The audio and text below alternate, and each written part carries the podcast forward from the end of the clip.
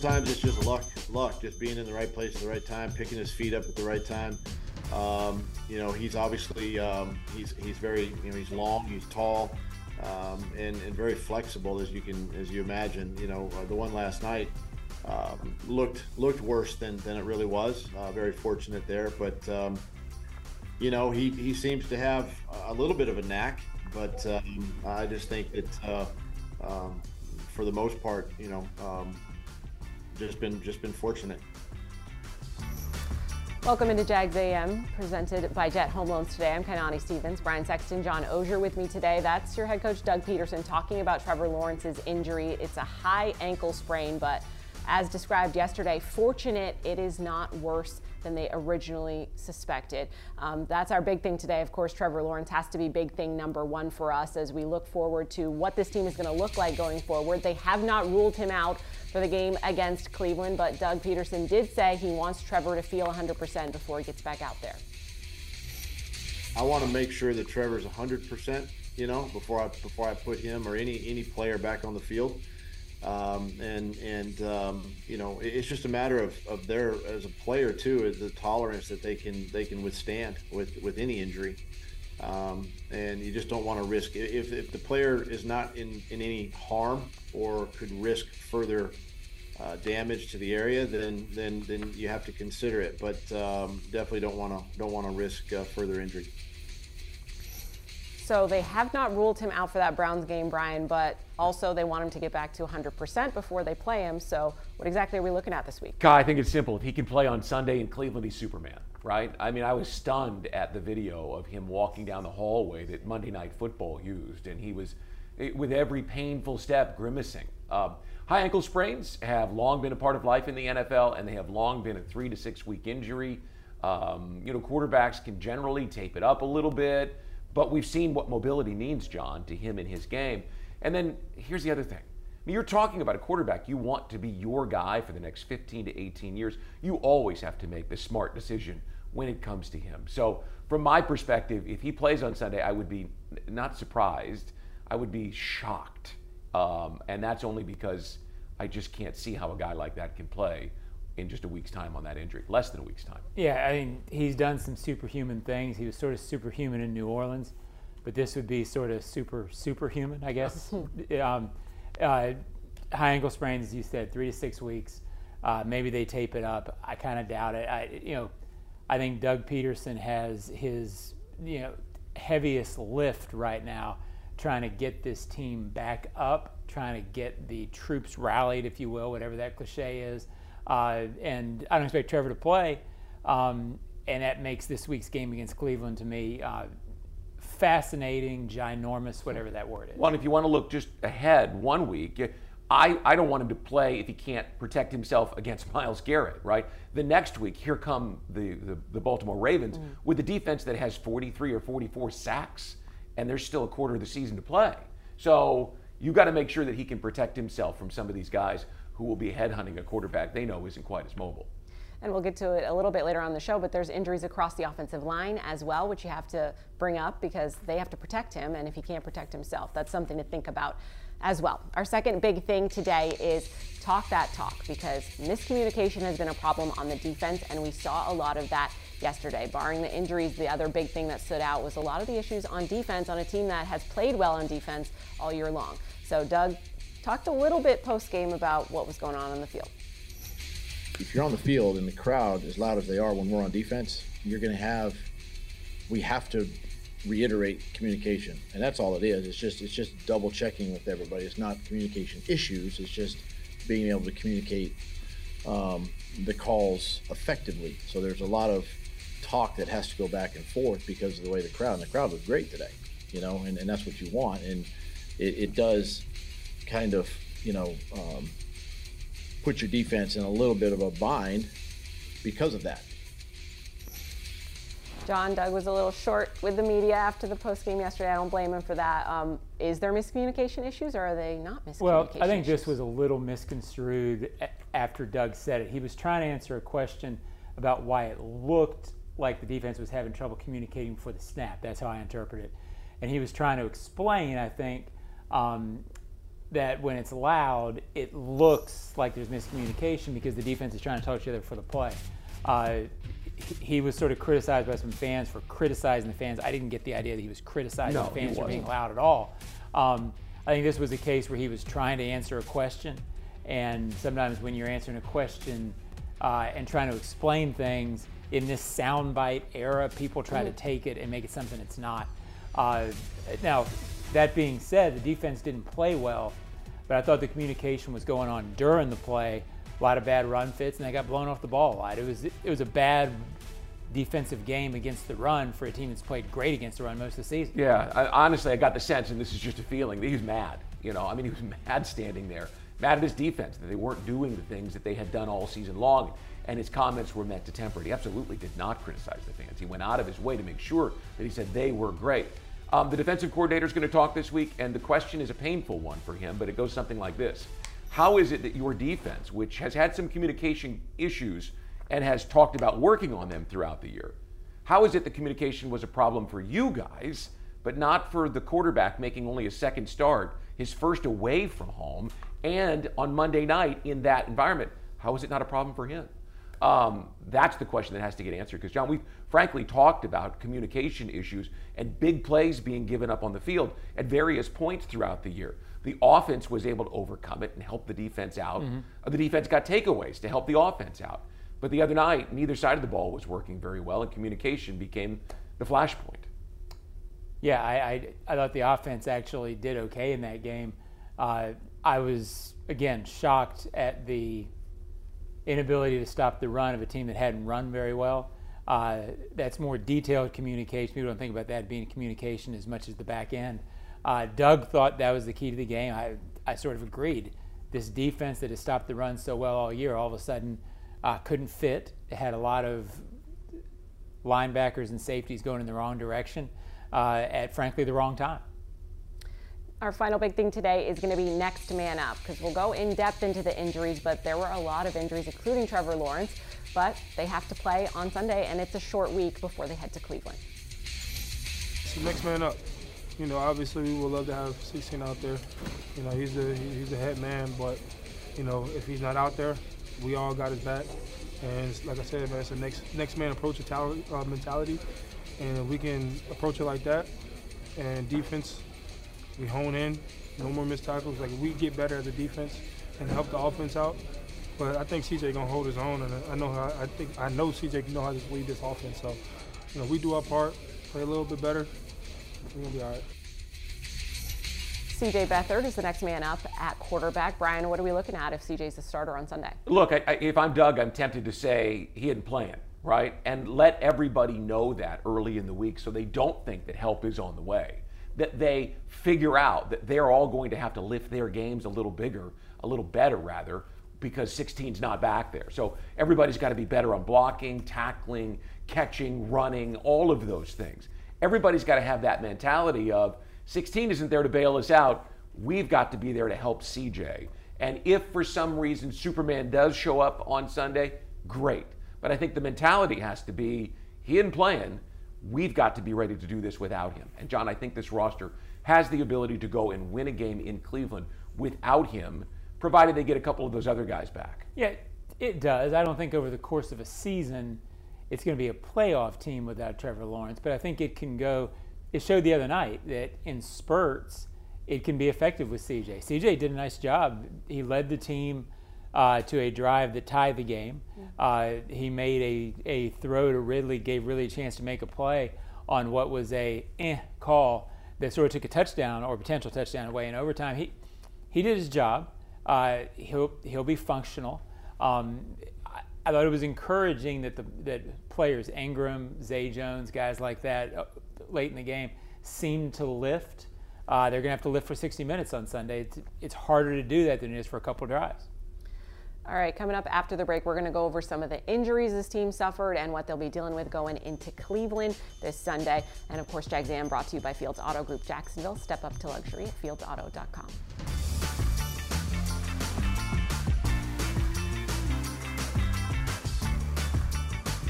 For 10 years, Dreamfinders Homes has been proud to call themselves the official home builder of the Jacksonville Jaguars. You can visit dreamfindershomes.com for all of the available inventory. Go Jags. Fans on uh, Tuesday, December 12th from 5 to 6, you can head to Publix, located at the shops at the Beach Walk in St. John's to meet Jacksonville Jaguars players for a special appearance. That's from 5 to 6. That's the Publix supermarket located at 835 County Road 210 West in St. John's, Florida on Tuesday, December 12th from 5 to 6. You can meet members of the Jaguars there before they head off to Cleveland this week. He's the leader of our team. He does a great job each week, does, doing his thing. Um, you know, I feel like that, that plays on me too. So, you know, that definitely hurts. But, you know I'm saying, got to come out, grow, get ready, and um, let's get ready to work next week. Be more decisive in my route, be quicker. So, you know, third down. I didn't, I didn't know if it was pressure or not, but I just got to be able to make a play and be decisive from the quarterback. That's Parker Washington. Welcome back to Jags AM. He had a touchdown in his, you know, first NFL touchdown. He said he felt a little responsibility on that play where Trevor got hurt. He should have been a little more decisive on his route. Um, but you know he got thrown into the fire for sure because Christian Kirk went out on the first play of the game. Well, he's going to get the chance because he's going to get more reps, obviously, on the practice field this week uh, with Christian Kirk being down, and he's going to play a whole lot more. You know, he made that touchdown catch, right? But he also had a critical third down catch where he dove and fought for the ball and, and took it away from the Bengals defensive back. I saw some things that I really liked from him. He's a tough kid. He slid in the draft because he had broken part of a bone in his foot somewhere um, when he was in his last year at Penn State, and so he didn't run quite as well. But he's a guy with a lot of potential, and, and they're going to need to work that out of him on the practice field in the next couple of weeks to get some of it back from him on the game field. Yeah, it bodes well. So often, if if if a guy doesn't play as a rookie in September, people are panicking, saying it was a dra- it was a bad draft pick. They were never that worried about Parker Washington. This hasn't been really a chance for him to play. Christian Kirk being in there and with the receiver depth, I think he'll be fine in terms of when when they throw him the ball, he'll catch it. He needs to improve uh, knowing where to be on the field, but that's sort of rookie stuff. I, I, you know, that being said, I don't want to minimize what Christian Kirk being out, and it sounds like he's out uh, for the season, or at least until you know AFC Championship game week, Super Bowl. Um, he's really important in terms of chemistry, reliability out of all the receivers, he's the best at you never worry that he's going to be exactly where he's supposed to be. That's a huge edge for the quarterbacks. It's why he's the leading receiver. It's why Trevor depends on him so much. Um, that over the long term is a big, big loss. I think the thing we need to remember about Parker too is we've talked a little bit about he didn't get to play as a rookie. We, those are mistakes we've been talking about. Tank been make, Tank's been making for 12 weeks. He hasn't had that opportunity. He got hurt as well, and then he's coming in to play for Agnew and now Christian Kirk. So Christian Kirk, a huge injury. He has a core injury that Doug said will probably need surgery, which puts him at you know six plus weeks out. So as John mentioned, if we're lucky to make it that far, AFC Championship, Super Bowl, that's when maybe something like that could happen. But this injury list is a long one, and that's something we're talking about because without Christian Kirk, he's kind of a safety blanket for Trevor, and he is someone where you know where he's going to be at all times. And what does that take away from the offense, John? Well, it takes away all that trust, all that continuity. I mean, you're you're never surprised when when Trevor drops the pass. This is the way I watch the game because I don't watch it on TV. Mm-hmm. When Trevor drops the pass and you look out and you see Christian running wide open, like he was in the play he got hurt. Yeah, you're never surprised because he's such a good route runner and, and there's such trust and just think over over what uh, 17. You know, how many games Christian's been here? How many huge third downs he's caught? Uh, how reliable he is. Um, we talked for six, seven weeks about how much the offense misses Zay Jones because you have to account for him. Well, in offenses like this, the guys that you cannot leave single covered, which in this offense are Christian Kirk, Evan Engram, Calvin Ridley, and uh, Zay Jones when you lose one, that messes up the gears, and now they have to play with their gears messed up. It just always seems like he's that guy in third and forever, right? Where you know you need almost a prayer to convert third down and 17, and he's the guy who's open. And I think back to last season and the plays that he made against the Ravens and the Cowboys, the plays that he made against the Titans and the Chargers. I mean, he's just he always seems to make a big play, and it may not be a 68 yard touchdown. It may only be a 26 yard completion. but it happens in big moments. That's the kind of player he is. He's not tall in stature, but he makes tall plays, if that makes sense. And here's what you sort of notice about Christian he's not really on the highlights that much um, because so many of his big plays are he's open and Trevor gets in the ball it. because Trevor knows exactly where he's going to be. So there's not a whole lot of highlight. He doesn't have to one hand it, he doesn't make it all even catches. He's just open and the right timing on his route. He makes it look easy and subtle, and you don't think about it that much. But how many big plays? The uh, touchdown against the Colts this year, where him and Trevor are on the same page. Last year, he's, he's the only touchdown against the Titans in the last game of the season. He makes big plays at big moments. Uh, and again, you go back to the trust. Trust is so big for a quarterback. Out of all the receivers, Trevor trusts him number one.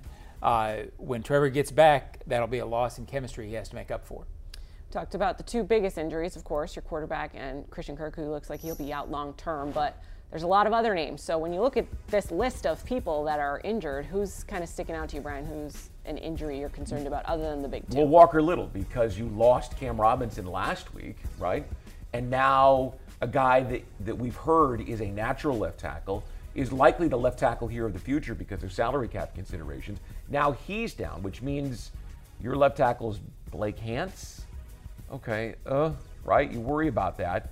Uh, the, the, next two weeks, as I mentioned earlier, are teams with really strong pass rushes, and you're going to ask a guy who's probably more naturally a right side player and a guard at that to go play left tackle. That's troublesome. Yeah, um, and Myles Garrett plays for that team. Yes, he Right. He mostly stays on Yeah. the left side of the defense. He's not a guy that they flip very often. He still plays for that team. Yeah, well, that's what I mean. No, I know, yeah. You can take everybody else and go go Sure. attack the weak spot at left tackle because Myles Garrett's over there. Yes. Yeah, and uh, with Walker, uh, he has shown such great potential, but you know, as a team, they would love at some point to know that they can rely on that for the long term. A lot of him not playing has hasn't been his fault, but, but boy, they would have loved to have seen him healthy for a stretch. They saw at the end of last year. This year, he gets in a right guard, and then all of a sudden he's out. Yep. Um, I think he's a big time player, but boy, you would love to have that body of work where you said, yeah, we know what that guy is. Especially someone you're thinking about giving long term big money to when Yeah. often injured. Yeah, so I think that's, uh, let's hope the hamstring isn't bad, that he can be out there and sort of show himself for an extended period of time. I would say I'd, I'd like to think that a tackle would have a better chance of playing on a hamstring, obviously, than a defensive back or a wide receiver because he doesn't have to be quite as explosive. I haven't talked to him. I don't know the, the extent of the injury, but I would imagine he's going to gut it out and try and go to be there to protect C.J. Beathard because they're going to need him. Yeah, the other guy you don't want down is uh. He's you don't talk a lot about defensive tackles, um, but he's been a huge reason that they're really stout against the run. Maybe behind Travon and Josh, the most consistent player up front this year. Uh, you don't want him out for very long. Well, that's the same injury that, that cost him the preseason. Remember, he hurt it on the practice field in Detroit. We watched him Kai walk off the field at Allen Park that day, and he missed the rest of the preseason. He's been really stout this year, really. And DaVon Hamilton is, as we've heard from the coach, kind of still working his way back to being able to play. For me, I'm looking at the secondary, and I think that might be the sum of all the parts there because we finally get Tyson Campbell back from that hamstring injury. Now he has a, a right quad injury as well. Tre Herndon's still in concussion protocol on a short week, and Andre Cisco hurt his shoulder. He went back into the game, but that's also something you're playing with. I know everybody's banged up at this time of year, but secondary struggling. They're down a guy, and now everybody's hurt too. So Well, that Herndon one, I mean, Gregory Jr. missed a lot of time this year. He had his own hamstring injury that put him on injured reserve. And so when you lose Herndon, we don't think of Herndon as being that communicator. But, John, when you play in the slot, it's such a unique position compared to playing corner on the outside. There's a lot of communication that goes on from that position to Foye Oluokun or Devin Lloyd talking about who's covering and what they're doing. And they were playing a lot of zone the other night. And that's ultimate communication, right? Uh, so it was a confluence of things, but losing Tre Herndon is more significant than people might give it credit for. And he's a veteran. He's been around. It seems bet. like since the franchise began. Since 2018. So, so uh, um, yeah, losing a veteran presence in there uh, is worrisome, and who knows with the concussion protocol? That's you know, we'll let that play out. Yep. The communication point is good too, because I know one of the big Ja'Marr touchdown, that big touchdown run in the beginning where Tyson's up in the air and kind of gets beat after that. Cisco's trying to communicate at the line before all of that goes down, and that's when you're looking at it and maybe what Doug's talking about. It is loud, they're trying to figure things out, but it doesn't look great, and then obviously when you get beat on the play too. So coming up, we're going to look ahead and kind of see what we got going on with this team a little bit when we come back on Jags AM.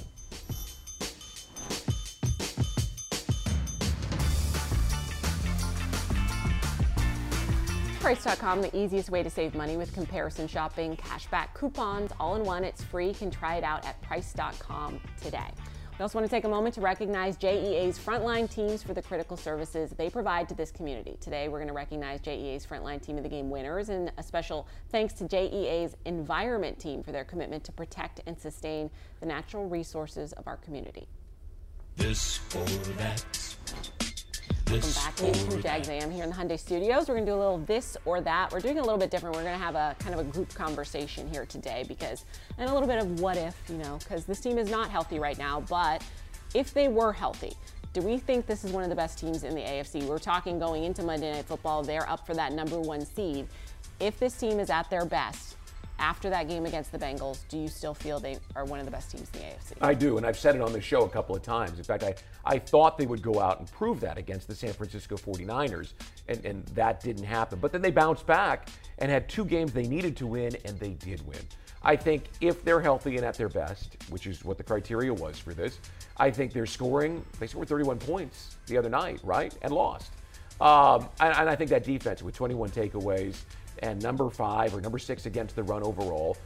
Could they be better? Well, sure, but I think you can go and look at the elite teams in the NFL, the Eagles, the Chiefs, uh, and, you know, find places, the, the Dolphins, where they can be better too. Yeah, I think if this team is healthy, I do think that they are one of the best teams in the NFL, one of the best teams in the AFC for sure. Yeah, I think there's no question they are because they were the other night. It, it, they didn't blow out the Bengals. They lost to the Bengals, who are a 500 team. But they were, you know, I feel like if Trevor doesn't get hurt, that they win that game. Uh, probably 70% chance I would put. I, I, I don't need basis for that. That was just my feeling. Um, the AFC this year, the question is, are they a legitimate contender? They, they, absolutely are. They're not far and away the best team in the AFC, no. but the Ravens, who I think feel like the best team in the AFC, they've lost three times, and they've looked great when they blow teams out. That's what they do. But they've also lost. The Jaguars were about to win the other night the way they've won a few games, which is sort of gutting it out. They're a smart veteran team. It didn't work out them the other night. Um, yeah, I think. It, also remember, they swept the Colts. Everybody sleeps on the Colts, but without the, that sweep, the Colts are nine and three and winning this thing. Uh, they've beaten the Steelers. They've beaten the Texans once. They've beaten those teams legitimately to keep those teams at bay. I think they're one of three or four teams that are really, really good in the AFC when healthy. I'm at the really good. I'm not quite there yet. And I think that's just because they beat the teams they need to beat, they do what they need to do, but they're not blowing anybody out. And I don't know how much they're addressing the concerns that we've had been talking. I feel like we talk about the same concerns and they haven't necessarily gotten better. Like we talk about the susceptibility to the big play. And obviously it was extreme examples uh, against the Bengals with one of the best receiving corps in the NFL. But that's an issue. That's been an issue. And the run game covers up a lot of that. And that kind of goes into our second this or that, which is this has been a really good defense, but have they've been stout all around, or have they just been opportunistic? They're really good at stopping the run, other than against the Bengals. But then the secondary has lacked. There's miscommunication. There's other areas of deficiency. Is this a really good defense, or have they just been playing to their strengths? Well, I, I think they're a good defense, right? They have 21 takeaways, which puts them in the top 10, and they've been top five against the run all season long. They lack some things in coverage. They're susceptible, whether it's the linebackers or the safeties or a corner on an island you know, they've given up big chunks of yardage in the passing game and allowed some teams, you know, to make games tighter than perhaps we thought they should be. I don't know that they, well, I mean, you look at the two or three best defenses in the league. You look at San Francisco and Baltimore. I don't think they're they're, I don't think they're there. Uh, but I do think on on a good day, they're a really good unit. I just don't think they're elite. They're really good when they play how they can play. And I think that's what it didn't show the other night. They didn't. If you talk to any defensive player in that locker room, they will clearly lay out what they have to do to be good. They have to stop the run, they have to force turnovers, and then when they stop the run, puts them in passing situations where, where the other team's at a disadvantage. But the other night they didn't do that. So, uh, w- guess what? When they don't play to their identity, they're not a good defense because they weren't the other night. They gave up 490. When they do what they believe they're good at, then they are a pretty good defense. So um, I don't know how to explain why all of a sudden they weren't having good run fits the other night. But had they, then I think we were talking about a good defense. So the other night they were not a good defense. When they do what they do, they're pretty good. Well, they're going to get a chance this week to prove it, right? Oh, You- you- you- big Yes, time. they will. Yeah, I mean, th- this is a game with Joe Flacco, who gives them something in the passing game that they haven't had with the other backups since Deshaun Watson's been down. But Amari Cooper is in the concussion protocol, so who knows whether he'll play or not. This is big boy football. Without Nick Chubb, they don't. It does- not bother the, the Browns. In that stadium, their personality is run the ball, and they're going to run the ball. So you better be prepared to line up and take the ball your way 30 plus times. If you can do that, if you can keep them at three yards, 3.5 yards a carry, then you get a chance to go take on an aging 38 year old Joe Flacco. We could see the, the pass rush. We could see some takeaways. We could, and, and that way, by the way, is essential for CJ Beathard to succeed. He's going to need extra possessions and short fields, and this defense is going to have a chance to make that happen. 'Cause we're- Jaguars defense, for the most part, has defined this season for them. Yep. This is their chance to reset the season. Mm-hmm. I think if they win this game, they get in the playoffs. I mean, Yes. I, because I think the schedule late in the season, I think they have a tough time against Baltimore if Trevor's hurt, but then it, it gets you to that final stretch. Um, this is a huge game for this team, and it sets up to where the defense, if they play to its strength, Yep. can can have one of those games where you're talking to four defensive players after the game, and they're the story of the. Game. This could be their game, but it's it's tough because this is what the Browns do. to take this defense from that very good to that top level elite, you need Andre Cisco, you need uh, uh, Tyson Campbell, and you need Devin Lloyd, and, and of course Travon Walker. But you need those players to lift their games. They've got to be more consistent. And obviously Campbell's been out with the injury for a while, so he hasn't been able to. But Cisco, Lloyd, and Walker, I want to leave Walker off because he's been consistent. But those two in particular on the back end mm-hmm. have been up and down and up and down and up and down. And if they lift their game on Sunday, the Jaguars have a really good chance to win. and we've seen they're capable of it. Oh, So there's no doubt. they're more than able. So we need to see that out of the defense, especially with your backup quarterback CJ Beathard in there, and without Christian Kirk as well, one of the safety valves for this offense. Stay with us. We'll preview what we've got coming up the rest of the week here on Jags AM. Jags fans, if you want customized Jaguars furniture for your home, check out zipchair.com to browse all customizable options. Zipchair is furniture for fans. We also want to take a moment now for our Florida Lottery High School Scholar Athlete of the Month. Christian Socia, Sho- Socia excuse me, uh, has proven his academic excellence, dedication to the community, and demonstrated leadership on and off the field. The Bright Futures Scholarship Program, which is primarily funded by the Florida Lottery, assists students in pursuing post secondary education and career goals. Christian is a senior at Wolfson School. Uh, he plays golf, soccer, 4.8 GPA, and he hopes to attend Florida State. So, congrats to Christian. I think Florida State probably hopes he attends there too. Absolutely. Looks very well rounded. Yep. Um, going into this week, we don't know what we're going to get. Trevor Lawrence is listed as talking this week, so hopefully we'll hear from him today and kind of figure out exactly where he's at. But Brian, you're on you're on record saying you just want CJ Beathard to be Well, the guy he- this week and just kind of take that out of the equation. You know, uh, back in the 70s, there was a big AFC championship game between the Steelers and the Raiders. And those, John, you remember, those were called the Holy Wars. I mean, they were vicious games. And they they were great Steelers teams. They had Rocky Bleier and Franco Harris. And both of them were out for a game, or both of them were, were injured. And Chuck Noll famously said, Help is not on the way. Guys, you better figure out how to do this on your own. And it sort of set the standard. You know, you, you have to have that mindset of, man, it, 16's not coming to the rescue this week like he has. It's got to be on me to do my job better, whatever that job is. And so, yeah, I'd, I'd, I'd almost rather see Doug say that from the beginning of the week and say, it's up to us. The other 52 guys in here have to figure out how to get it done because we're not going to have him on Sunday. And then again, if he shows up on Saturday night at the team meeting and says, hey, I feel great, I'm ready to go, great, bonus. Yeah, the Steelers actually lost that game to the Raiders, and because Franco and Rocky had gotten hurt the week before against Yeah. the Colts, and there were Steelers people who who had wished that Chuck had just ruled him out. I mean, that was sort of the and, and I get that. Um, I uh, if, if Trevor has a chance to play, he should play, and if he can protect himself, th- Keywords. I think it's a it's a fascinating week on that front. Uh, I'm really looking forward to this week in this game. It's easy to say in the NFL, well, this game's going to show a lot about this team. I, I think this game really will show a lot about this team. The Browns are tough to beat up there. They've only lost one game. They're not great away from home, but they're really good at home. For the Jaguars to go win this in this circumstance, uh, this is a heavy lift. This is a huge game. Well, look, it, it's, it's a tale of, of two cities, so to speak, right? You've got Cleveland and Jacksonville, and both of them have massive injuries. The Browns starting quarterback is is off, right? Deshaun Watson. Both their starting tackles from this season are gone. Nick Chubb is gone. Uh, Denzel Ward and, and Myles Garrett have both played banged up, and those are the two best players on their defense. And now you look at the Jaguars injury list, which we showed earlier in this show. It's important to note this is not just about Trevor, right? I mean, you've got to have an offensive lineman and a, and a defensive back or two. You've got guys that you legitimately need to work and manage through this week to get them on the field to give yourself a chance to win with CJ Beathard. It's more than just Trevor, it's a bunch of guys. And it's going to be interesting for sure. We'll learn a lot today as we hear from Doug Pederson and hopefully Trevor Lawrence. So we'll be back here on Jags AM tomorrow and give you a little bit more about what this game against Cleveland is going to look like on Sunday.